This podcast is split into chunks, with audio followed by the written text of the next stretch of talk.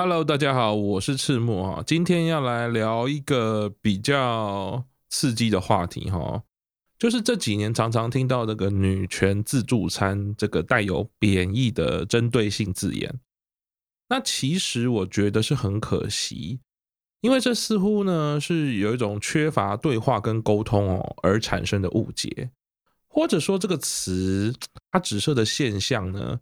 大家都太过单单薄的去看待了。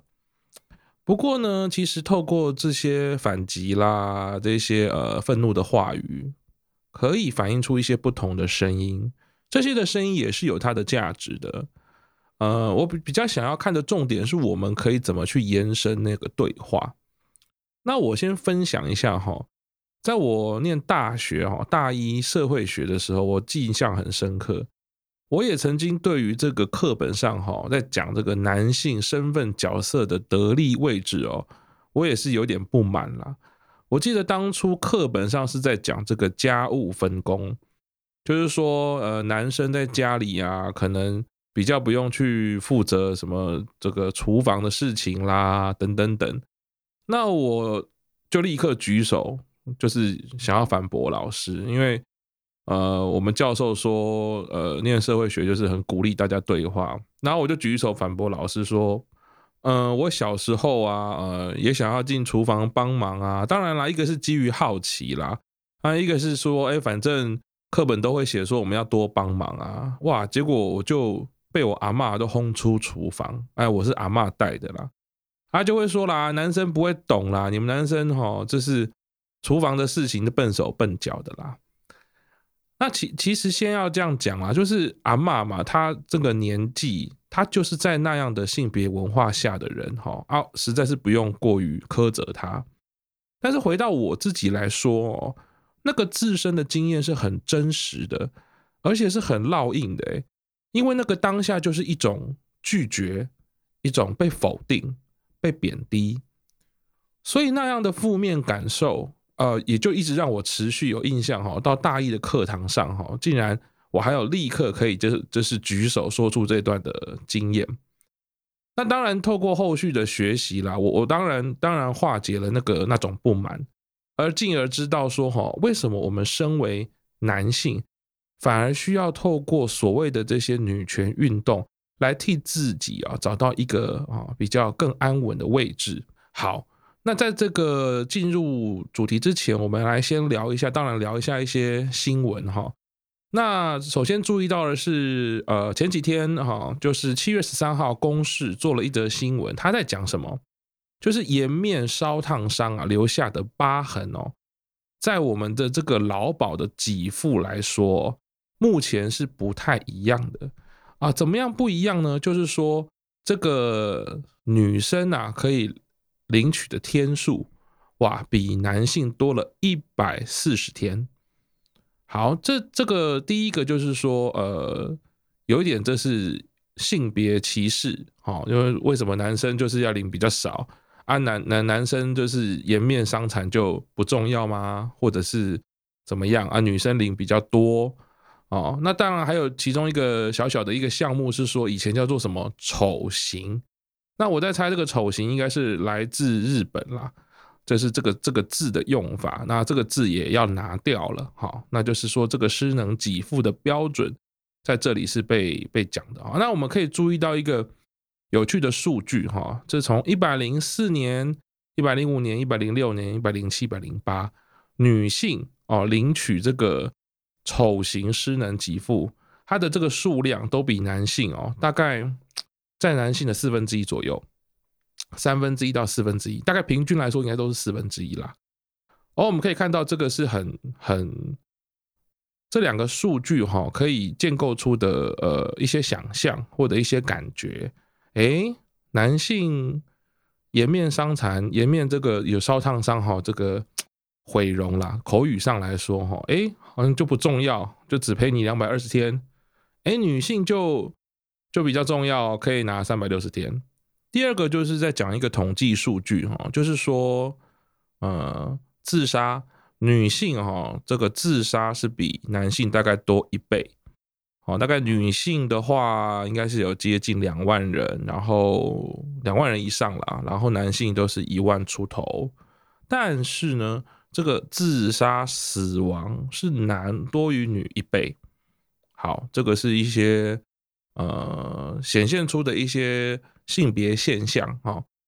那所以回到我们的主题哈，首先就是到底什么是女权自助餐？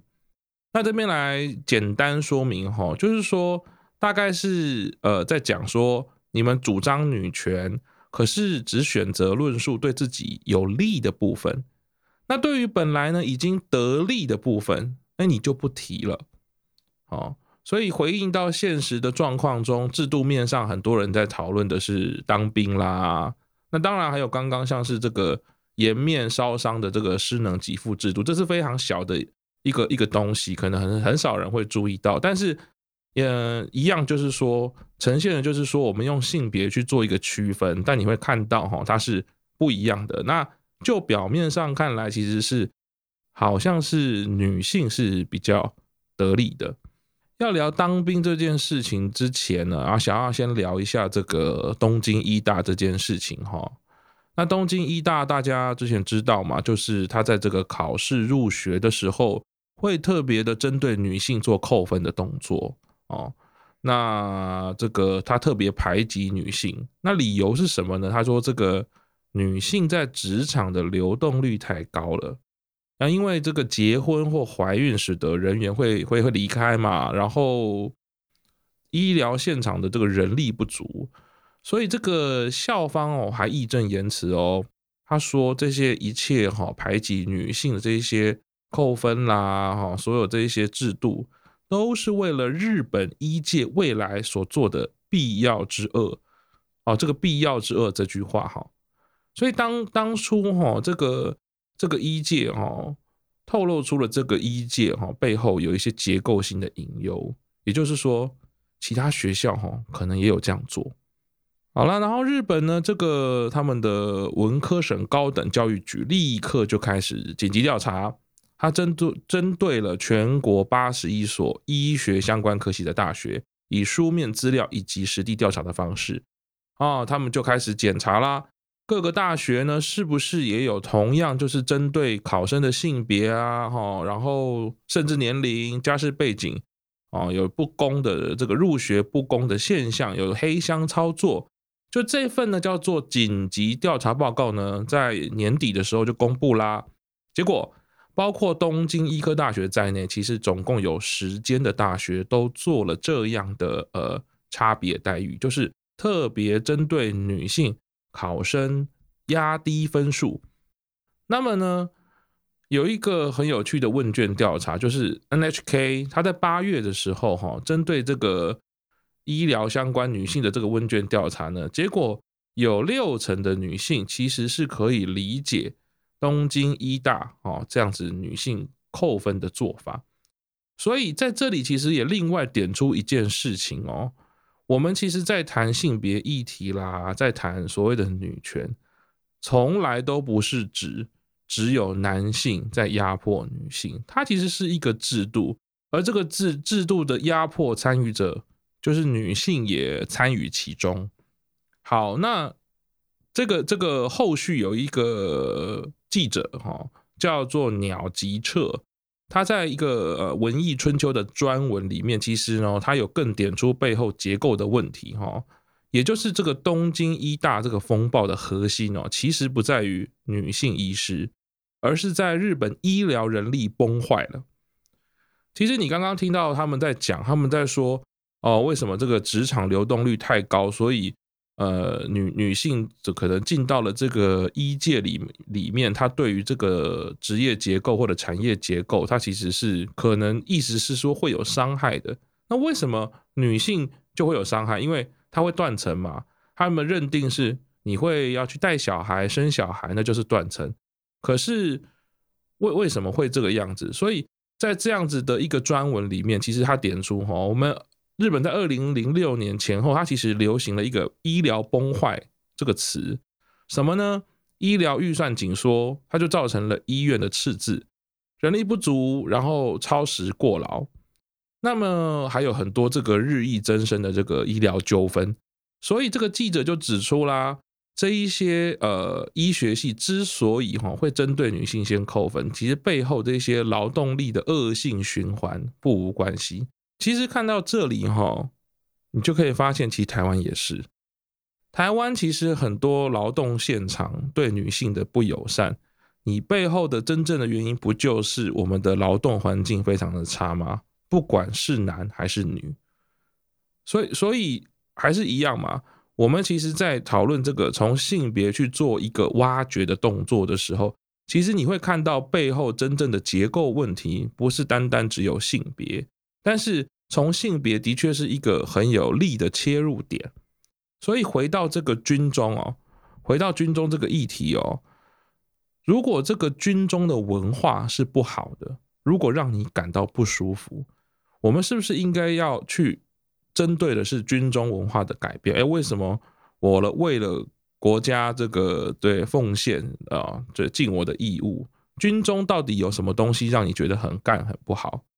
当呃，我们可以看到当初这个在强调女权自助餐，女生为什么不当兵的时候，多少的人他的口吻，他带的是一种当兵很衰的那个意思。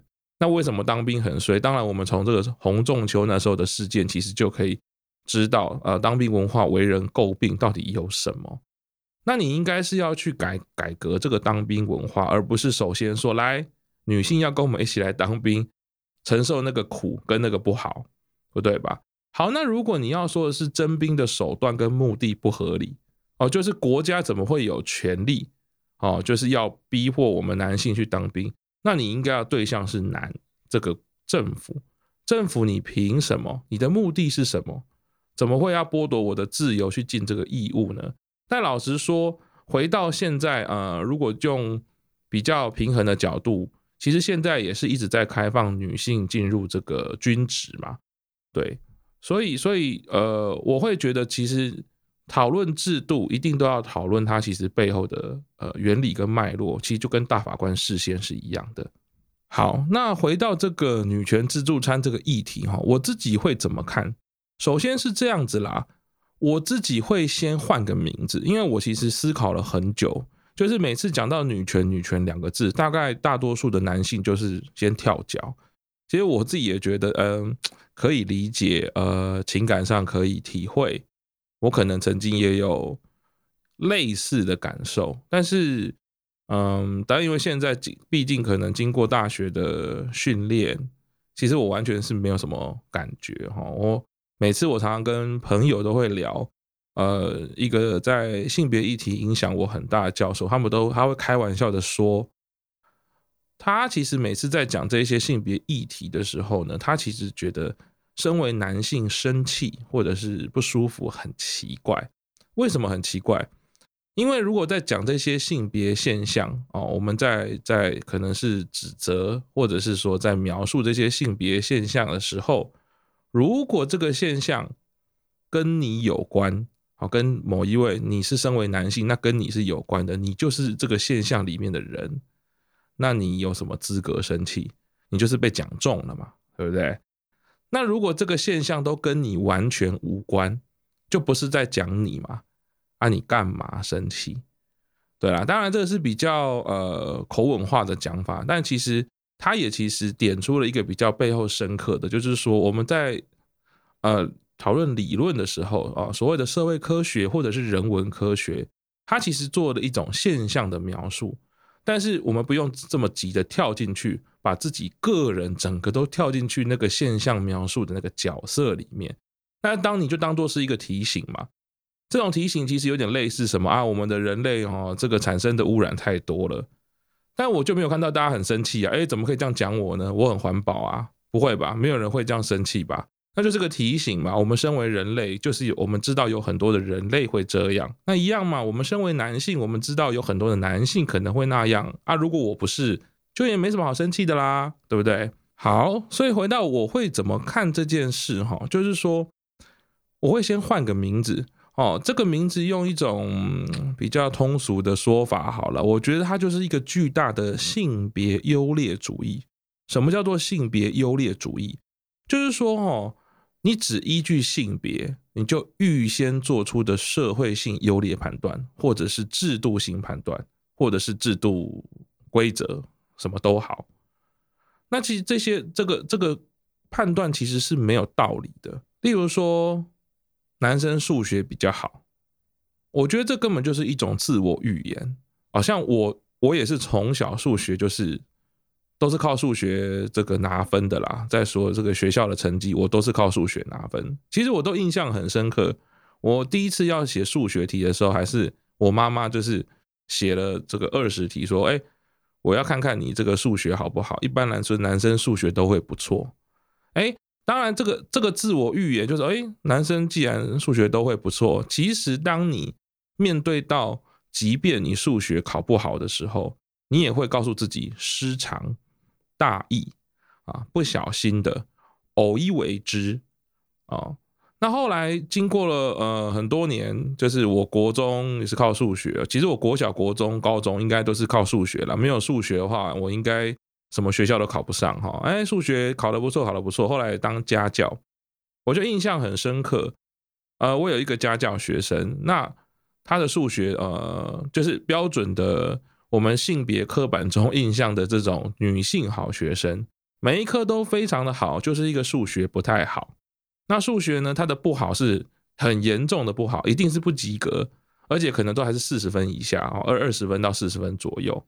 就是在这个教学的经验中，我发现哦，很多其实跟真正的所谓什么数学头脑到底有没有这个东西，我不知道。可是其实是跟那个是没有关系的。例如说数学的自信，像呃，很我的这个学生，他在如果遇到一时不知道怎么解的时候，因为这个没有自信，他可能会选择不写。那其实我们有写过数学都知道。大家其实数学比较好的人都会知道，怎么可以不写？不是猜一就猜零啊！以前我们在做这个计算题，高中数学你不是猜一就猜零啊，不管是向量啊还是三角函数啊，对不对？就一定要猜嘛。可是那个自信会影响在那个关键的刹那，你就是可能不写一，你就是觉得我不会就不写了。然后再来是什么呢？再来是那个持续力。因为我始终相信我是会的，所以我只是没有找到我脑中的那个路径。可是呢，我这些学生如果他没有自信，他觉得我就本来就不会，那这一题我就放掉，等考完再来看怎么写。那呈现在这个成绩上的数字就会看起来很糟糕。再来是另外一个性别结构的问题，哈，就是说我发现哈，我那个学生啊，我那些学生。他常常遇到的是题目看不懂。好啦，那个这个题目看不懂就，就有两种可能嘛。一个就是题目写的烂，一个是你的语言能力、文字阅读能力不够好嘛。可是到了高中，我这些学生啊、尤其我刚刚讲的，它是标准刻板中的女性学生，成绩就是什么文科特别好嘛，国文特别好啊，历史地理特别好啊，要背的啊，作文都不会太差啊。这个文字阅读应该不是有太大的问题嘛？好啦，来看一下那个题目哈，哎，果然那题目真写的蛮烂的。就是我后来就发现，在我们那个年代，常常教职的这个人力脉络哈，就是数学好的去当数学老师嘛。那数学好的是谁？大部分都是男生嘛。那男生就是靠数学，所以呢，文科大部分都不会特别在意，所以就影响到的就是。题目有两种，一种是词不达意啊，不知道在写什么。那另外一种是呢，它很不符合现实情境。之前就有一阵子啊，就是在在开这个玩笑的时候，就会说啊，什么以前最常看到一个题目啊，一个哥哥，然后什么走在什么路上，他每每分钟走几步，然后弟弟几分钟后出发，然后他们什么几分钟会追上。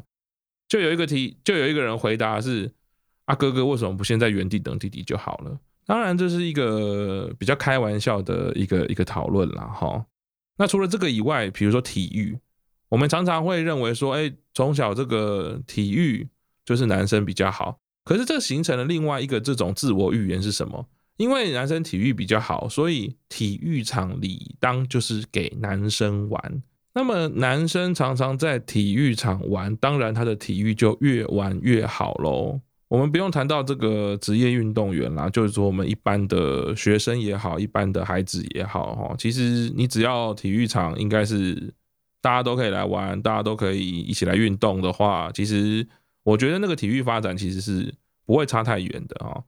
那另外一个就是比如说理性啦，啊就会觉得男生就比较理性啊，然后这个女生就比较感性，或者比较不好听的说法就是不理性。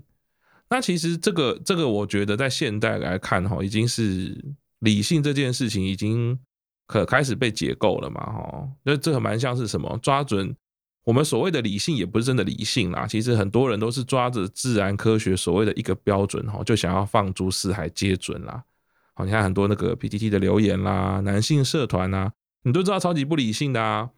对，那这种分类哈，其实并不只是男性得利。其实也有男性受害，为什么？因为相对而言，哈，你在这种框架下，哈，没有达到标准，你可能会受到压迫，而且是更大更大的压迫，你的资源更难取得。这就是我说的，你如果不符合这个男性框架，不止男性会挞伐你，呃，会贬低你，可能连女性也一起来。所以这一种性别区分，这种性别优劣主义，不是说。是帮谁？帮哪一个性别，或者是欺压哪个性别？它就是形成了某一种架构。其实里面都有受害者。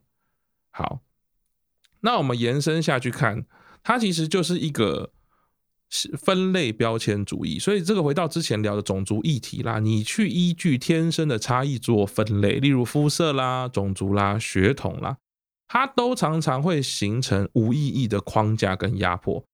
那回到这个，就是性别优劣主义也是啊，你做用性别去做分类，然后但是你分的是很多社会性的制度啦、职业啦、想象啦、风格啦，其实那个都会是没有意义的框架跟压迫。为什么？因为每一个人他都有天生的异质性。你是男生，我是男生，那又怎样？你喜欢打球，我喜欢看电影啊；你喜欢听音乐，我喜欢聊天。所以每一个人他其实。随着成长也好，随着呃社会改变也好，大家都都会长出不一样的东西，长出不一样的个性，长出不一样的兴趣。这个这些性别的分类，其实意义真的是越来越小，越来越小。那现在这种分类标签制度是一种不得已的方便主义啦。在过去哈，这个呃资讯没有那么发达，科技没有这么发达，哈，知识也没这么发达的时候。它可能真的是群体利益最大化的一个方式，但是随着现在科技的进步，你会发现哦，这种标签分类的缺陷越来越多，所以会让越来越多人不舒服啊，这种负面感受越来越强烈。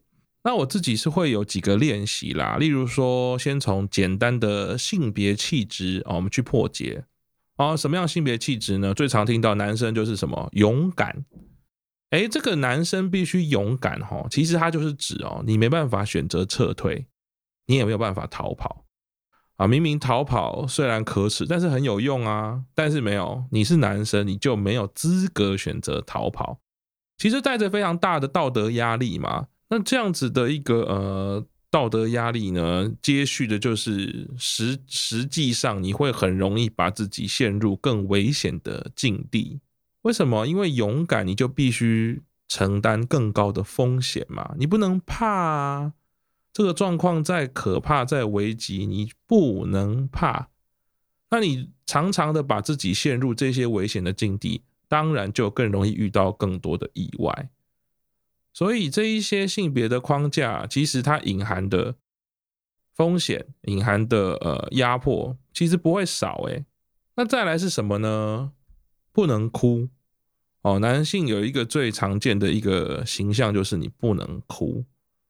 那这个不能哭，其实当然背后有很很多的这个可能有很多的脉络，但是最直接对男性的影响就是第一个情绪的压抑，这使得哈男性从小就被压迫要压抑情感，哭泣。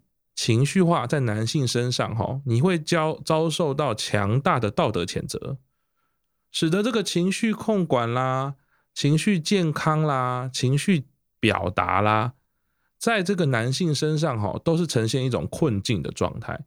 那这种困境就带来更大的情绪风险。所以，事实上，我们常常有一种种性别框架是，呃，男性要理性，然后女性要女性是情绪化的。当然，他第一步是认为情绪化是不好的，所以是女性的；理性是好的，所以是男性的。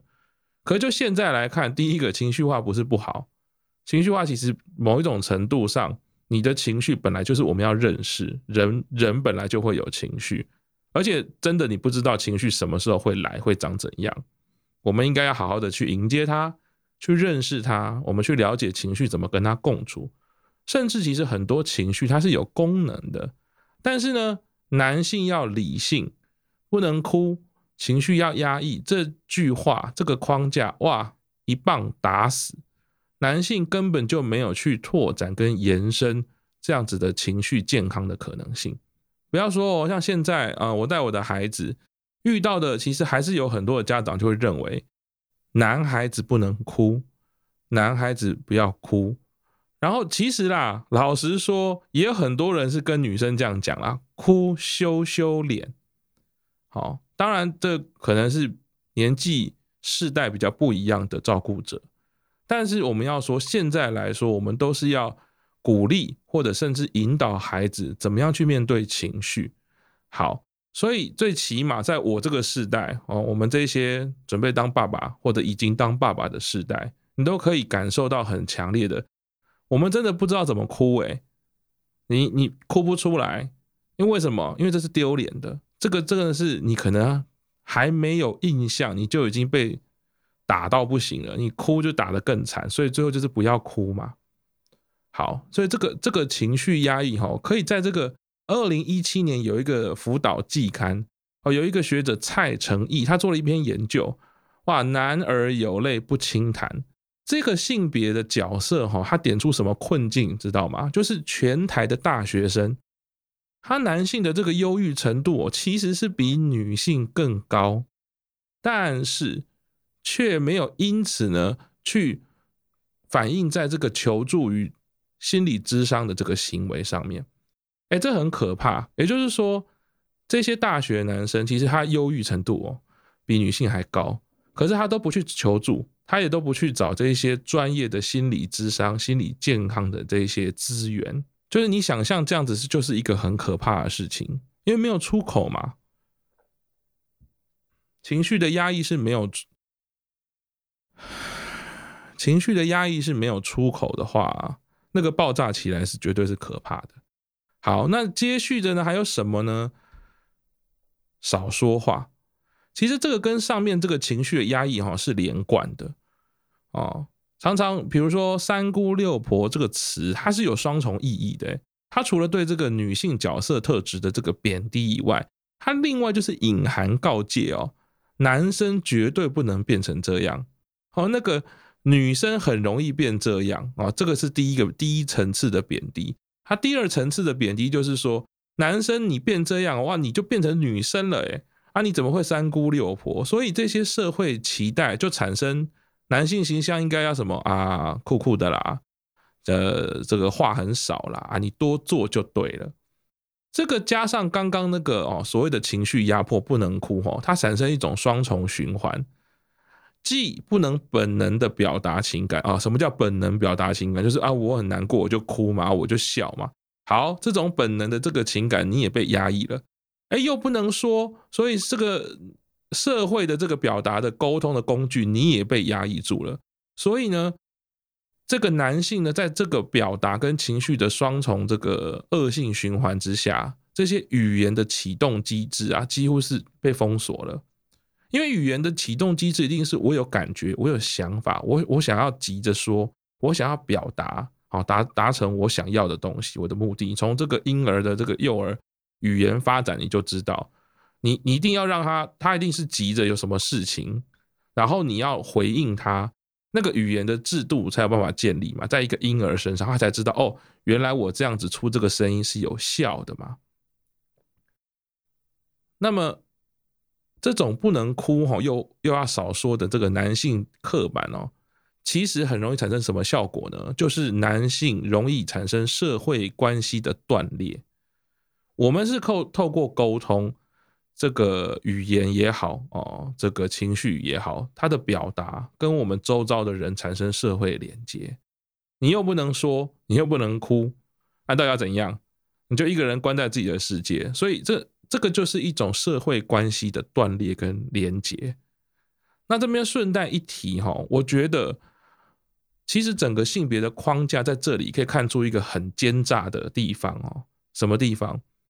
就是呢，在我们一般的男性角色呢，他呢限制了这一些情感的表达、话语的表达，但是他给了很多具有权力、权力的啊，但是他给了很多具有权力的话语权。哦，这些话语权让男性呢，把那些被压抑的，哦，不管是情感也好，想说的，哇，他通通把这些建构出来的话语权当成出口，那就是一种权力的上瘾啊！我平常什么不能说都不能做，哎，但是我在这个位置上啊，有权力的位置上，哇，呼风唤雨，那我当然是就往那边去啦，因为人嘛，人他都是会有一些需求嘛。情感的需求嘛，这些想望、想要，其他的地方在我的日常生活都达不到，好吧？我就去争取那个话语权，然后呢，就获得那个权力的位置。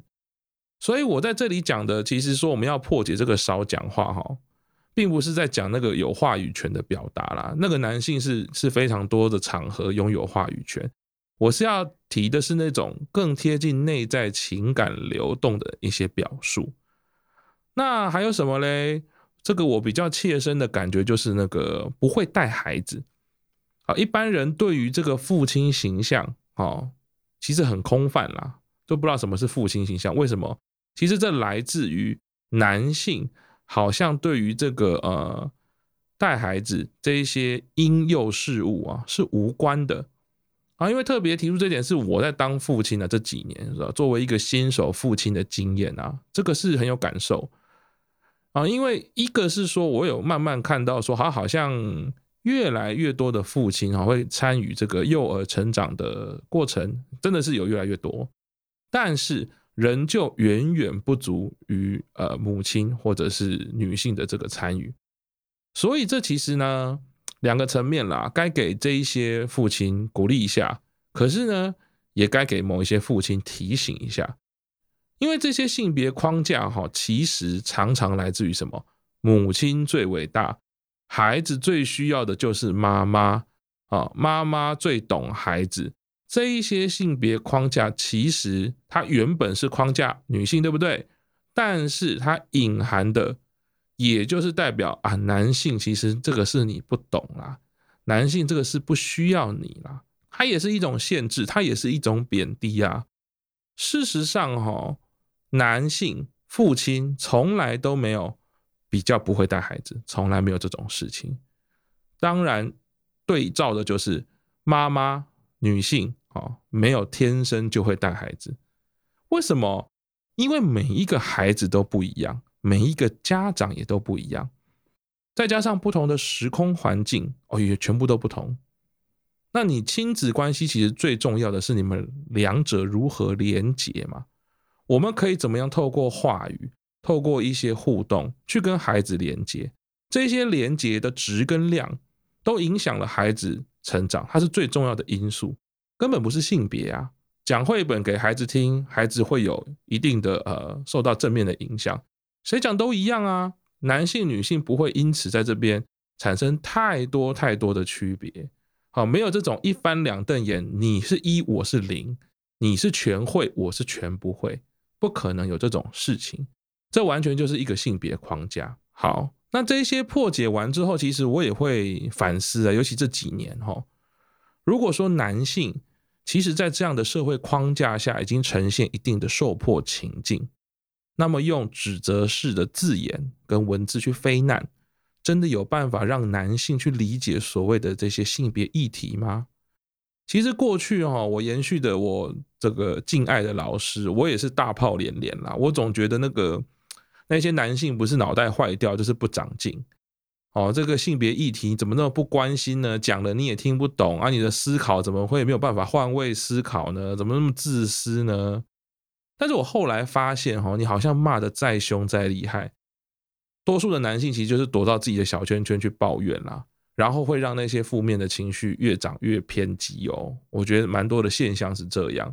呃，七月二号哈，Susan Naso 有一个在 Washington Post 的一个专栏作家哈，他有一篇文章写到 Five Myths About Free Speech，他其中讲到一个迷思哦，他讲在讲言论自由的迷思啦。其中有一个迷思，就是说，哈，不好的言论、糟糕的言论啊、烂的言论，需要更多的言论来补救。他说，哦，其实没有那些鬼扯啦、仇恨言论啦，比如说我们说这个女权自助餐哦，这个讲这些话的人，他其实碰到对立面的更多言论哦，他其实会变得更极端，而不是被矫正。再来就是说，哈，有很多这个反智的言论本身，其实常常也成为另外一种。仇恨性言论，当然，我们其实在，在呃为这些受迫的人表达声音的时候啊，那些情绪上的发泄其实很重要，因为那才有办法表达他真的受迫以来的那些心情啦，他的那个困境的严重程度。但是呢，那些字句、那些字眼，是不是有一些不那么针对性的方式，但又可以表达出情绪？我觉得好像也是可以去思考的，找到那个之间的这个呃桥梁哦，不然其实但真的是蛮蛮常看到，就是呃某一些我们常常使用的这些字句哦，那很多很多的另外一边被指涉的那一方就会感到非常的愤怒，他可能其实在过他自己的生活，他从来没有意识，或者他真的没有有那个意图想要去迫害他人。我们其实都是被丢进那个性别框架嘛，然后社会告诉我们，你按照这样的框架，你就可以活得很好，而且甚至是你就可以安全。那我只是为了求一个安全保险，你现在要来说，哎，我是一个压迫者。这个当下的情绪，我觉得相同的，其实也是困难的，它也是另外一种被压迫的感觉。对。所以，所以我会觉得，在讨论呃女女权自助餐这样的议题，让我的反思是说，我们在讨论这些性别议题是，这些男性真的有办法看见这一些呃看似不舒服的性别理论，其实是在帮助我们男性自己吗？那我们男性要如何从这些性别的论述中找到可以修补自身的养分呢？啊，甚至是说让自己。其实是可以更舒服的，这个看似非常的吊诡，但其实这个是我一直以来的经验跟我的感觉啊，并不是说我去认识了呃传统所谓的女权主义啊性别议题，我我就会失去什么，或者是我就会伤害了什么，其实没有诶，其实当你更了解啊，当你真的投身去做，你只是一开始可能会不习惯。你只是一开始可能会旁人有一些不同的眼光，比如说像我在呃带我的孩子在出去玩哈，很多的时候，我都会刻意的把一些呃性别上的身份呢，再把它突破一下。那当然，很多人说，哎，这个爸爸怎么那么好笑？呃，奇怪，特别。但其实，呃，久而久之，你也就觉得还好了。然后人家也就觉得还好了，因为我我没有恶意嘛，我就是为了让我的孩子看到更多不同的性别的可能嘛。好，那所以所以我觉得这边给很多朋友，如果你有一点兴趣，或者是说你也有切身的感受，我觉得有有一些这种从自身可以做起的一些改变的方法哈。例如第一个，我们可以聆听身边女性的说法。我觉得啦，就是说。大家其实生活都很辛苦。你说，哎，我们要怎么投入性别运动？我要怎么忽然走上街头？我要去当义工或者是什么？我觉得可能对于大部分的人来说是困难的。不过，我觉得有一个最直接的，就是我们先从身边的女性，我们去聆听身边女性的说法。首先是聆听这个动作，哈，聆听其实未必代表就要进入这个究责的状态。好，很多人听到说，哦，女性在抱怨男性。哦，或者是网红啦、性别专家的言论啦，哦，就让人气噗噗哈。我选，我觉得这个也是某种性别框架使然哦，就是我们急着要去这个担责哦，就是哦，你在讲这个哦，我一定要替男性发一点声音哦。我倒是觉得说，身为男性哦，可以这个拉大视角哦，你去想一想，其实不到一百年前哦，女性去面对的这个社会制度哦，绝对绝对是高度压迫的哦，而这些制度残留的影响哦。不可否认，现在其实也是在的。如果你不希望哦，你身边的这些女性哦受到这样的压迫哦，我觉得我们可以先试着当个聆听的人，我们去听听看他的说法是什么。那至于那些网红、那些性别专家哈，如果讲的言论他能打中你身边的这些女性，那你也可以去听听看到底他们的连结是什么。我觉得事出必有因嘛。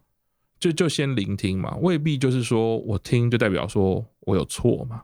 那么接着是说出自己的感受。其实男性经验哦，在这个性别运动，我觉得是重要的，因为这个世界在改变，而且越来越快。那我们是被生为男性来到这个世界上啊，这些价值观、社会制度啊、法律规则是已经存在世界上的，所以我们。被身为男性之后，我们就被迫要接受所有这些东西。所以，如果在你的生活片刻，其实你也感到一点莫名的不舒服啊、受伤，其实我们的第一件事能做的就是说出来。我们一定得得透过表达啊，跟身边的人也好，或者是跟你想说的那些人，试着说出来，因为你说出来，你才有办法整理自己的思绪。那么最后，我觉得哈，第三步其实就是当你听完，当你也说了之后，我觉得要试着想象一下，你怎么跟身边这些亲近的人、重要的人哦，怎么共创更好的未来生活？嗯，在自己身处的这些环境哦，所有围绕你的人哦。他是也与你在一起这个共创生活片刻的意义哦，我们都是活在不同的这个关系脉络当中哦，而且是交织的。那如果有这样的对话之后哦，可以去想象一个对彼此更好的可能蓝图，那么彼此的关系哦，我我觉得会逐渐的正向回馈，彼此其实都可以在这些关系里面感到更舒适、更舒服。哦，我们我我觉得是这样子哦，那就延续着这样的一个想法哈，呃，八月份要过爸爸节了，所以我会试着执行两个计划了哦，一个是邀请更多的男性啊爸爸来节目聊聊这些过往的呃性别角色啊，或者是男性身份到底对自己而言有什么样的感觉，或者是有什么更重要的意义。那一些可能想说的没有说出来的，或者是说，呃，想要再一次的，呃，需要人家聆听的。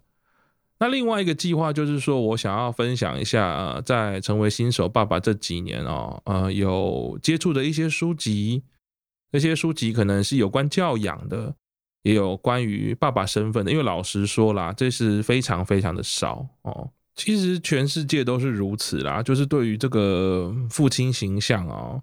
绝对是相较于母亲来说是更更少的，那也原因是因为以前一直以来的性别分工啦。我们在孩童成长的过程，大部分都是由母亲来担任照顾者，那使得这个很多人啊，呃，在这个童年的回忆，其实父亲是缺席的。那这个父亲形象的缺席哦，就是会一直不断的循环，因为我也不知道父亲形象到底是什么，所以。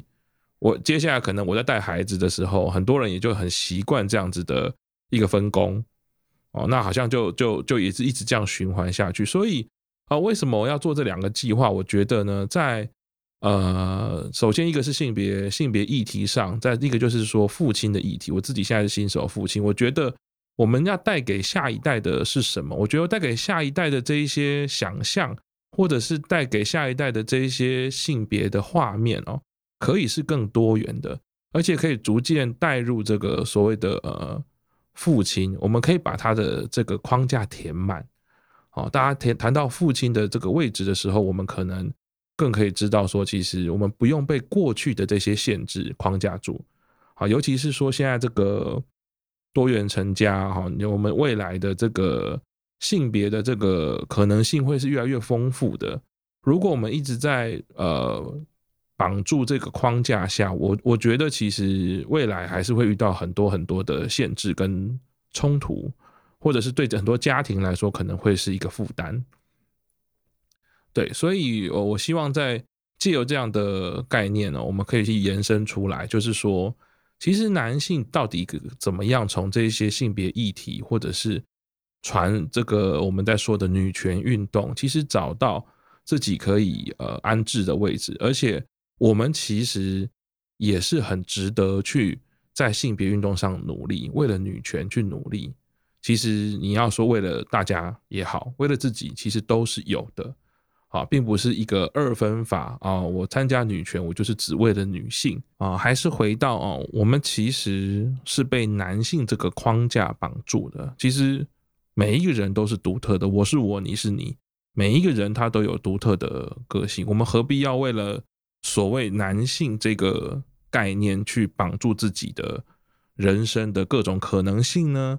我们其实是可以更丰富的。所以其实。